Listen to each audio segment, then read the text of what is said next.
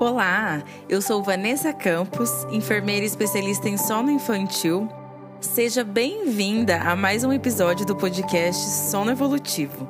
Se você está em busca de soluções para noites tranquilas, você está no lugar certo.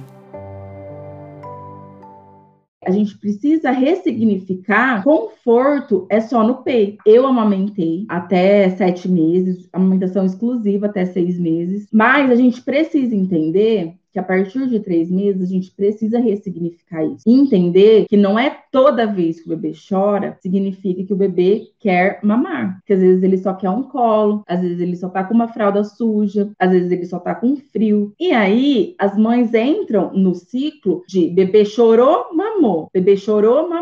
E aí esse bebê começa a associar que o peito é a solução de todos os problemas. E aí começa a questão que são as mães onde o bebê bebê só consegue adormecer se for para o peito. Não que isso seja errado, mas isso começa a entrar numa sobrecarga e isso começa a virar, no começo até que vai, mas depois isso começa a ficar cansativo. Então, a partir de três meses, a gente tem que começar a aprender a identificar.